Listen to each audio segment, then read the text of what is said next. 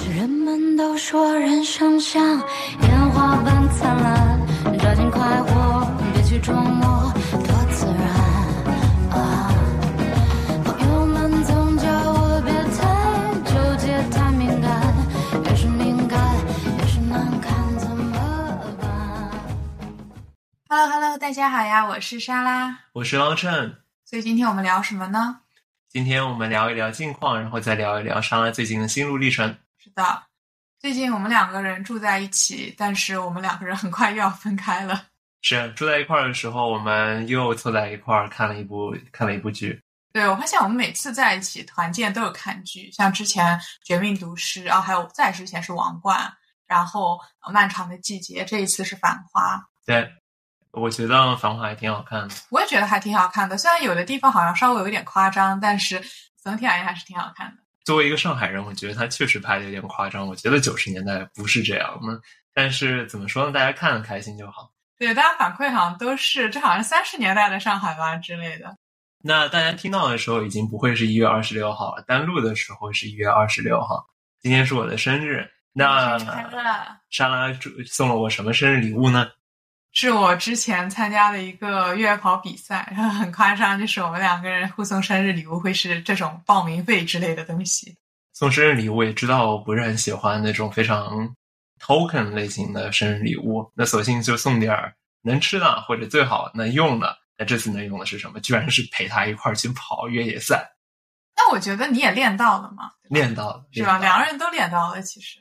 嗯。但我现在虽然这么说好像比较轻松，但是我在越野赛刚比完的时候，其实不是很高兴，因为结果比自己之前定的时间大概晚了有十五分钟，所以刚开始的时候我是非常抗拒复盘比赛的。这也就是为什么我大概在比赛结束以后两周，现在才在盘，就是真的和你很认真的来反思这个比赛，我大概有哪些东西可以改进。就我一开始其实不是很满意，就是因为晚了十五分钟，就因为这种不满意，我会觉得，呃，天呐，我这一个在是一个很大的失误，所以我不太想去再重历这一次失误。但是呢，我后来想了想，我就把这一个比赛的目标列了出来。那我第一个目标呢是要跑一个比较大的坡，因为我回到纽约以后就不太方便找到这种一个大爬升，大概有七百多米的坡了。它是连贯的上坡，在连贯的下坡这样子。那第二个呢，是我确实想测试一下我在跑完之前那个五十公里比赛以后两个月改进跑姿的一个成效。那第三个呢，就是我有点想测试一下新的补给策略，因为我在跑五十公里的时候，我的补给策略是很有问题的。那我这一次呢，换成就是大概每半个小时到四十分钟补给一下，这一次我觉得是比较好的一个补给策略。哎，原来我们去跑步之前，你还对自己的速度跟自己的完赛成绩心里有点小计划了吗？其实也不是，我其实一开始就是以赛代练，纯以赛代练，我对自己一点期待也没有。但是以赛代练也是一个非常模糊的概念。我大概有一个完赛目标的时候是在什么时候？是在我跑到中间的时候，那个时候我抬表一看，大概是一个半小时，然后我就觉得说，哎，我可能可以考虑一下三小时完成。所以其实我的这个目标是在比赛的时候才有的。哦，我还以为在比赛之前的时候，因为你平时之前有点身体受伤啊之类的，最近你也做了复健，也改善了自己的跑姿。我以为你主要就是想平平安安的去跑完这比赛。况且这不还是我的生日礼物吗？我以为你是陪我去跑的呢。你之前还说陪我去跑的，那那互相陪来陪去，我们到最后就是不就是陪的越来越好了吗？是啊是啊，嗯，怎么说呢？我一开始确实是的，我站在起点的时候，就甚至在起点的时候，我都没有任何期待，就是说我今天要多少时间完赛。但是我跑着跑着，好像就对自己有了一些什么期待。那你刚刚跑完的时候，如果是用比赛之前对自己有的期望的话，那其实这个完完成的不错呀。对，其实嗯，再想了一想，就我刚才说的，我在比赛之后想的三个目标，其实都达成了。所以呢，我就觉得说，哎，这个比赛完成的好像还不错。那基于这个心情，就是我就再开始复盘我接下来需要改进的地方。就第一点就是我应该再多练一练坡，然后这个呢，其实跑步机就可以完成。纽约其实是一个比较平的地方，而且你也知道我不开车，所以我要去一些稍微远一点的，比如说 Jersey 或者离纽约稍微远一点的郊区的那些山不方便嘛。那第二呢，就是我还是要坚持做力量训练，提高腿臀力量。那第三就是我觉得。我还是要脸皮老一点，就按计划实施自己的策略。就我刚开始刚开始那个爬坡的时候，我没有用登山杖，因为我看我旁边的人都没有用，然后我就不好意思拿出来了。但是呢，我爬到大概爬了一会儿吧，不记得爬到什么时候了，我就觉得，哎，我还是拿出来吧，更省力。结果是真的一下子就省力了非常多。所以我觉得就不要受旁边人的影响，脸皮老老就自己按自己的计划完成。那这样的话，我觉得你其实这一次比赛有一种自己 PUA 自己的感觉。但我其实经常自己 PUA 自己，所以其实没有人可以 PUA 我，因为我自己已经把我自己 PUA 的已经到底了，我感觉。可是为什么要这样呢？我觉得这可能是一个习惯吧。就其实我们之前做过一期节目讲这个事情，是第四十三期。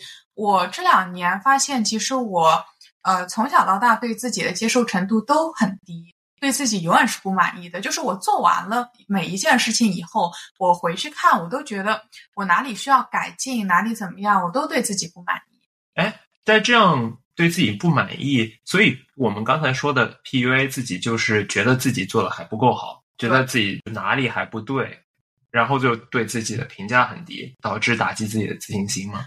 对，然后也不看就是自己做的比较好的一部分，就更多的是看自己做的不好的那一部分。因为我会觉得说，我做的好，应该的，我应该做的好的，那我做的不好的地方，我就是会放大、放大、再放大，然后去想说，哎，能怎么改进啊？什么，或者也不一定会去想说怎么改进。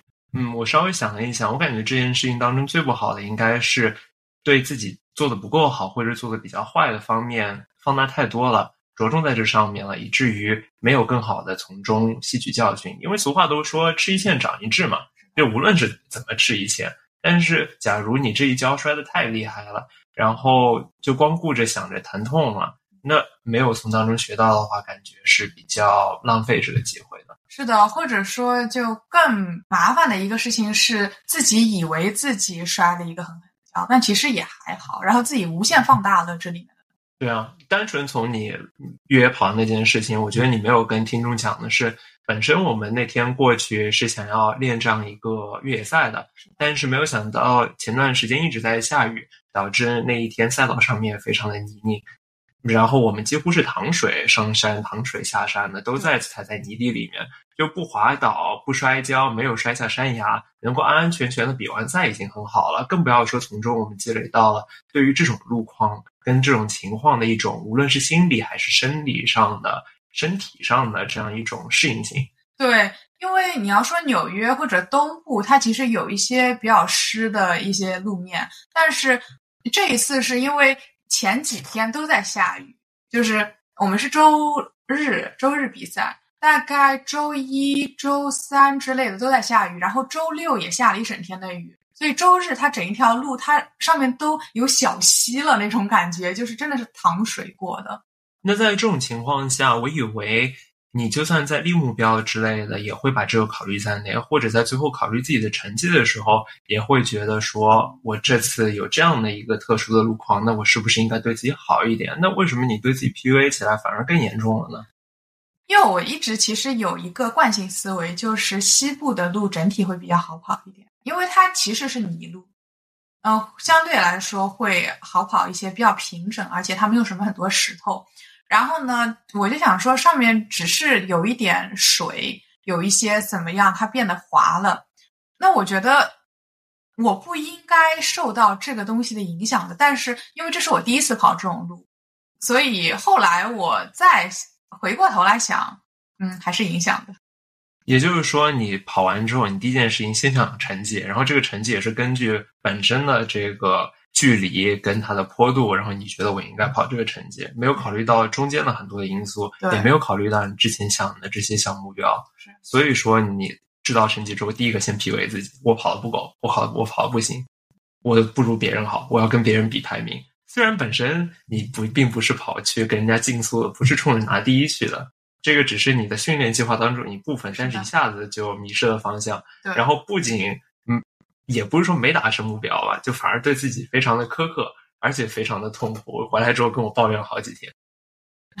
对，是的。那其实我想说的是，就是我在跑之前那个三个目标我还没有，我只有一个非常模糊的目标，就是我要以赛代练。但怎么以赛代练法，我其实没有仔细想想。那三个目标是我跑完了以后，我再冷静了一下，然后想了想，啊，那这其实是我这次要做的三件事情，我达成了吗？达成了，那我应该对这个比赛的结果是满意的。所以我现在坐在这里来跟你聊一聊这个事情，就可以聊了的一个状态。你觉得这种设立小目标的方法是对你的这种性格的一种比较好的，不能说补救措施吧，有一种比较好的影响吗？对，我觉得是的。那我这样子已经其实是亡羊补牢了。那我个人的想法是在做一件事情之前，就先设立一个或者几个小目标，然后完成以后看看说，哎，自己完成了几个小目标，这样可以给自己一个比较具象的正面反馈。因为很多时候目标你可能会设立的比较大、比较模糊，嗯，那很多时候你都不是一步可以跨到这个目标的。那你就把这一个目标，就好像说你在爬一个楼，你距离这个目标，你给自己设立很多级台阶。哎，我今天爬了三级，我明天爬了四级之类。这样的话，你会觉得啊、我一点一点的在向这个目标前进。这样会有一种啊，我嗯每天都在进步，或者说至少我做完这件事情了以后，我达成了一些什么目的，这样子。这样的话，整个正面的反馈就比较具体。这种目标设定是贼人特有的吗？我不知道是不是贼人特有的，P 人可以在评论下方留言。但是你这个 P 人，我想问问你有没有？我感觉其实这种不多，但是我觉得设立目标还是慢慢的，我觉得知道我是一个弱项，然后我最近在慢慢的更多做。但我会觉得，如果设立的小目标太过于详细的话，好像就是对于我的自由发挥有所影响。但另外一方面，我也在想，我是不能非常非常依赖自己的自我发挥了，因为总有身体觉得好，或者今天感觉好，今天感觉差的时候。我要是单纯依靠着这种状态来做事情，状态不好的时候就关门歇业，状态好的时候就一天干了三天的活，那个不行啊。更何况，比如说像现在我做的工作越来越复杂了，更多的工作不再是那种一天或者几天就能够完成的。如果是一个非常大的，像我现在做的这个项目，要做好几个月，那我要是想要一周在 deadline 之前把它给整完，那肯定是不行的。但是我要是一天一天的单纯去做，只像你之前提到的那样，只有一个模糊的目标，比如说我要把这个项目给做完，那就会碰到这样的情况，会碰到如果我一一天做完了之后，发觉我只从一大块当中把它斩去了一小块，我剩下还有好多，那就会搞得我非常没有动力。在这种情况下，我觉得就设置一些比较实际的小目标，然后给自己设计 checkpoint。这对于 P 人，对我这样的大 P 人来说，大 P 人、大 P 人来说，也是有好处的。我觉得，呃，就算我完不成这个目标，那我也至少知道我这段时间能够完成多少。之后我再设立目标的时候，再设立好一些就行了。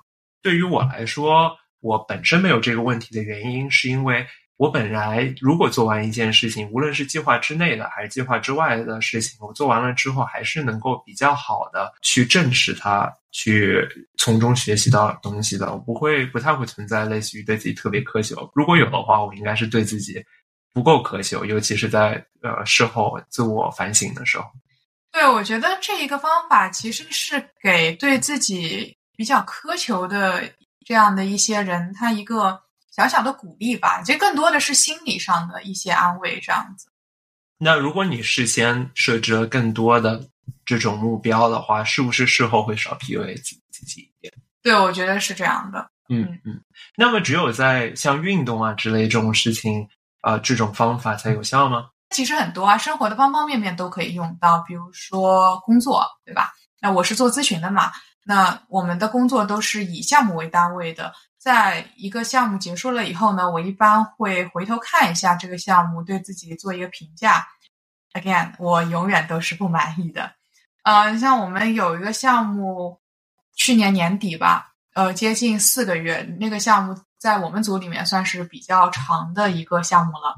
那项目结束以后呢，我就对自己不是很满意。呃，当时总觉得说我的代码可以写得更好，我的报告可以写得更详细，然后我带新人的方法还可以更加的有效。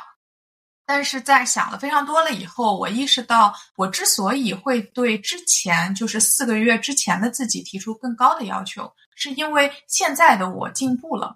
回顾我当时的情况，我觉得我真的是尽力了，因为那个时候你也知道我很痛苦，就每天都很忙，然后压力非常大。如果抹去记忆再来一次的话，我未必会做得更好。那我后来想了想，说就比如带新人吧，这是我第一次一个项目上带三个新人，就是刚毕业、刚进组的新员工。我在知道这个事情的时候呢，如果当时我就给自己设立一个目标，就比如教会这三个人我们做测试的普遍流程，那我觉得这一个目标达到了。但是我觉得这两者，至少对于我来说，这两者应该是相辅相成的。我那个时候如果没有太多的想法来说我该怎么办的话，我一般是觉得我怎那个时候做出我那个时候觉得最好的选择，然后事后再想我那个选择做的怎么样，我实际上执行的方法怎么样，效果怎么样。但我能够意识到，像你刚才那样说的话，就是觉得自己在做项目的时候有一点。被压力推的随波逐流了，然后就会觉得，哎呦，这个项目事情好多，这个来一件，那个来一件，来不及想，然后在做的时候就有一种被事情推着走的感觉。对，然后也没有设立目标。对于你来说，没有目标的话，就会导致。最后事情结束了，就会觉得自己无论如何都是做的不好的。无论是自己考了八十分，那就有脑子里面有爸爸那种感觉。你要考九十分，你怎么没考九十分呀？如果你考了九十分，就爸爸那那说那句话，哎，怎么没考一百分啊？你考了一百分，爸爸就别来，嗯，只只有这次，那那之前呢？之后就无论如何，你都会想出办法来，觉得自己做的不够好。嗯，这种是我没有平时能够经历过的那种感觉，我我不太好讲。但我觉得这个能够对你合适就是好事。那我觉得 good for you，还是不要有这种想法了比较好。所以我这就是自信国男了。也没有，其实怎么说呢？我觉得你是这样的，你是一个还是会反思的人，但是你相对自己会以一个比较客观的角度来评价自己。但是我的话，我相对而言是严以律己、宽以待人，就是我会觉得自己永远都有很多很多地方做的不够好，这里不够好，那里不够好。嗯，我对你就像你说的，我脑子里面永远都有一个我爸，就觉得说，嗯，为什么这次只考了八十分，还有小朋友考了九十分，然后考了一百分，就算考了一百分，考到中央试卷的满分，那其实，嗯，那你是不是也会有一些没有真的掌握的东西呢？那下一次怎么办呢？就永远都会有这样子的一个情况。但是我觉得像你这样对自己有比较高的要求。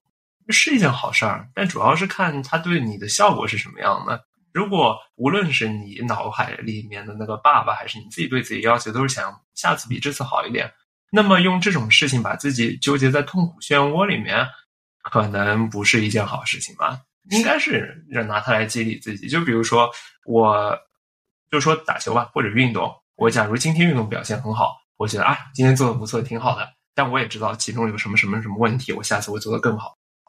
比如说我做面包，我第一次做的不够好，那我也会想，哎呦，这次做的不够好，那怎么办呢？那没办法，先烤掉呗，先吃掉呗。然后我们下次再想一想，我知道这次里面有什么问题，我再改。结果下次改过了，又做的不好了，你跟我又得分一次不好的面包了。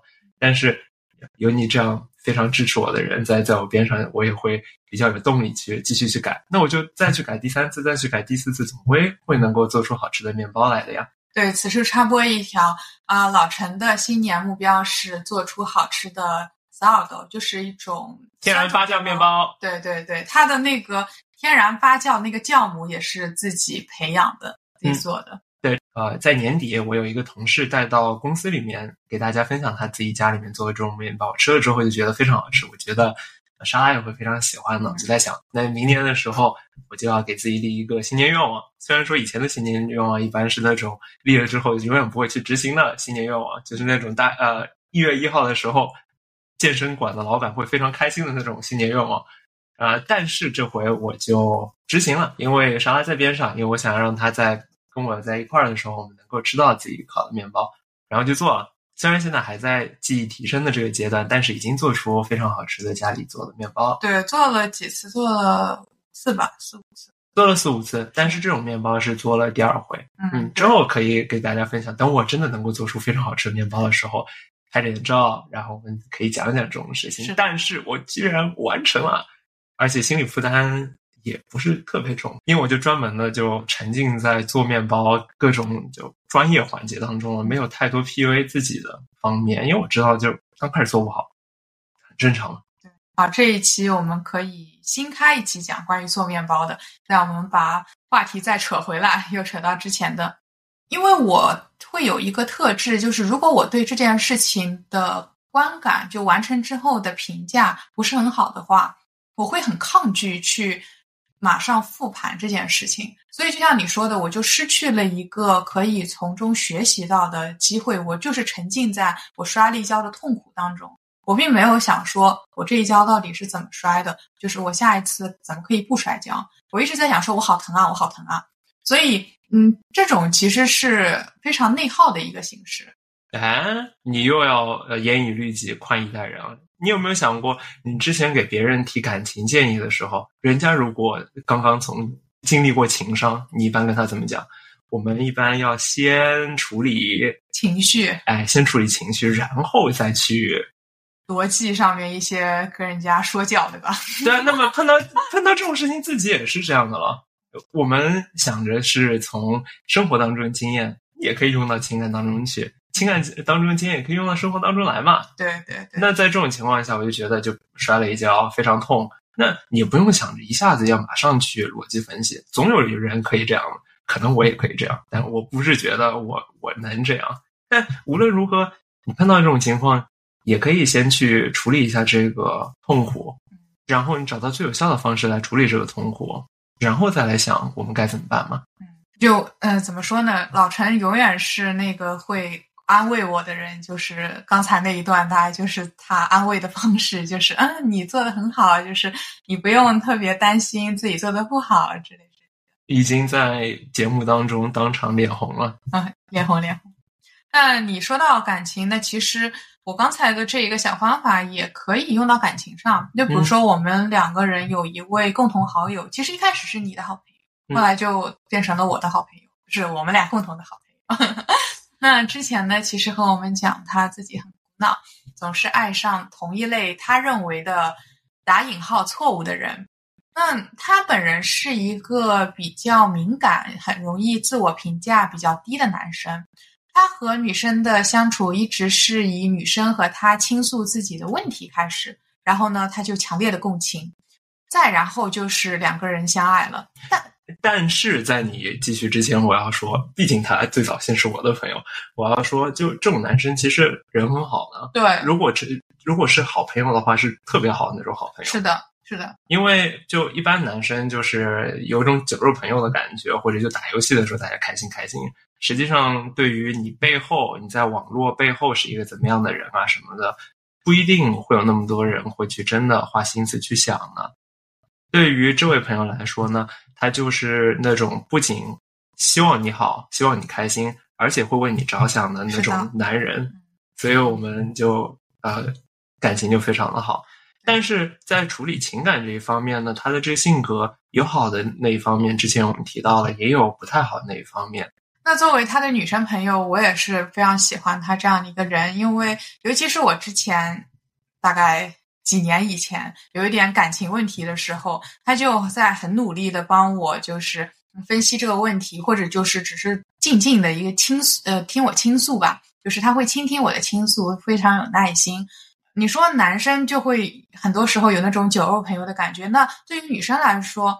男生朋友有的时候会觉得他有点太大大咧咧了，就是感觉有点没心没肺的，对于自己的情感上的共情很低。那他就是一个对我情感共情很高的一个人。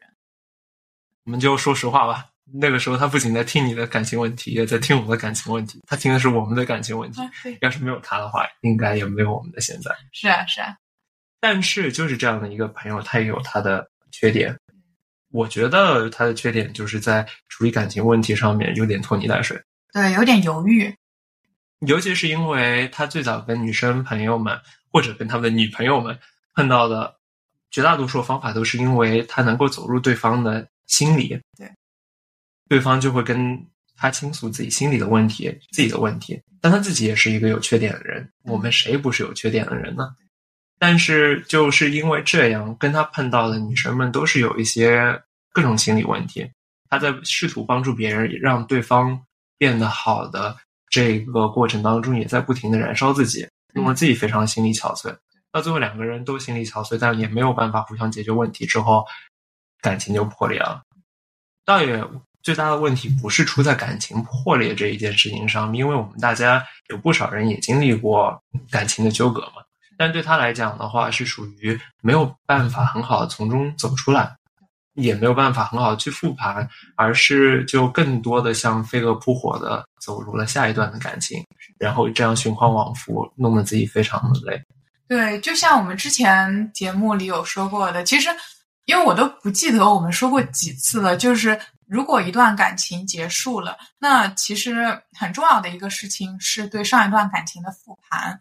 在没有做复盘之前就进入下一段关系，其实是一个比较危险的行为。那我觉得很容易给自己找补，然后也很容易就为了带着一种前对于前任的强烈的情感进入到下一段里面去。对，我觉得很更有可能的是，呃，最后面那一个情况，就是带着对前任强烈的情感进入到下一任关系里面。那我觉得这个对下一任的女朋友或者男朋友，就是对下一任的伴侣，都不是一个很公平的事情。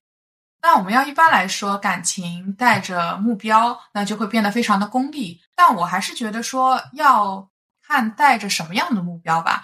呃，比如说我在复盘了以后，我总结了我上一段感情我做的不够好的地方，那我就说，哎，那我在下一段感情里面，我这些事情可能就要稍微改一改。那这种目标，我觉得就是一个比较良性的，可以提高自己，也可以提高下一段感情质量的目标。嗯，有一些我就觉得不一定是最好的目标。就比如说，这个人的性格，前任的性格是什么样的？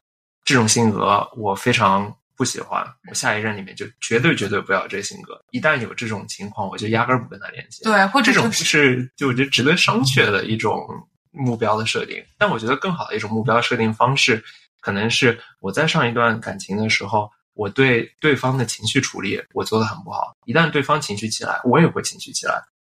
这无论是在感情当中还是在别的事情当中，我觉得我不应该是这样的人。那我觉得我下一次的时候，我对方要是情绪起来了，我试试看我能不能不被对方的情绪所特别调动，而是能去先好更好的去安慰对方，用这种更加 mutually beneficial 的。方式来 set goal，我觉得是一种比较好的方式。对，是的，像我们之前也有朋友，呃，相处了一个男朋友，他觉得当时的性格不是很喜欢，然后两个人性格不合分手了。那当然，其实分手原因还有很多，但性格不合绝对是一个原因。然后他在下一段感情里面，他就找了一个很相反的一个性格的男朋友，但还是失败了。所以其实就是。你不能说光看表面的一些东西，你可能更多的呃，要再深挖一下，说，哎，这到底是出现了哪些问题？那个例子就是一个比较好的确立下一段感情目标的一个例子。不知道还以为你做实验呢，你这是提出假设是吧？我觉得是因为这个 variable 啊，我觉得是因为那个变量，然后在那边调变量、调参呢，合着。但更多的话是觉得带着一些。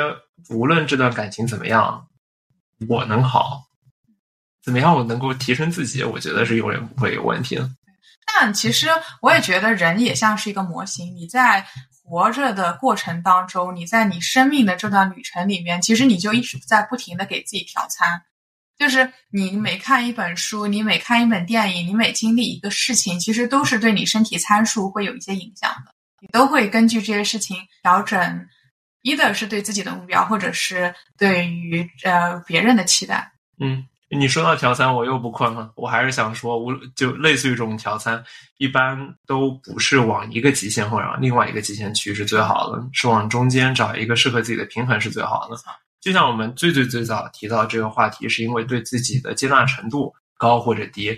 我觉得，假如对自己接纳程度太太太高的话，也不好，会觉得无论怎么样的结果。我就是这样的，那能怎么办呢？那这样的话就永远不会有任何的改变。有种摆烂心态的感觉。对，但另外一方面的话，就会像更像你那样，会觉得无论我做的怎么样，会就是觉得自己不好，然后在不安跟不满当中，就郁郁不安的就度过这样一生。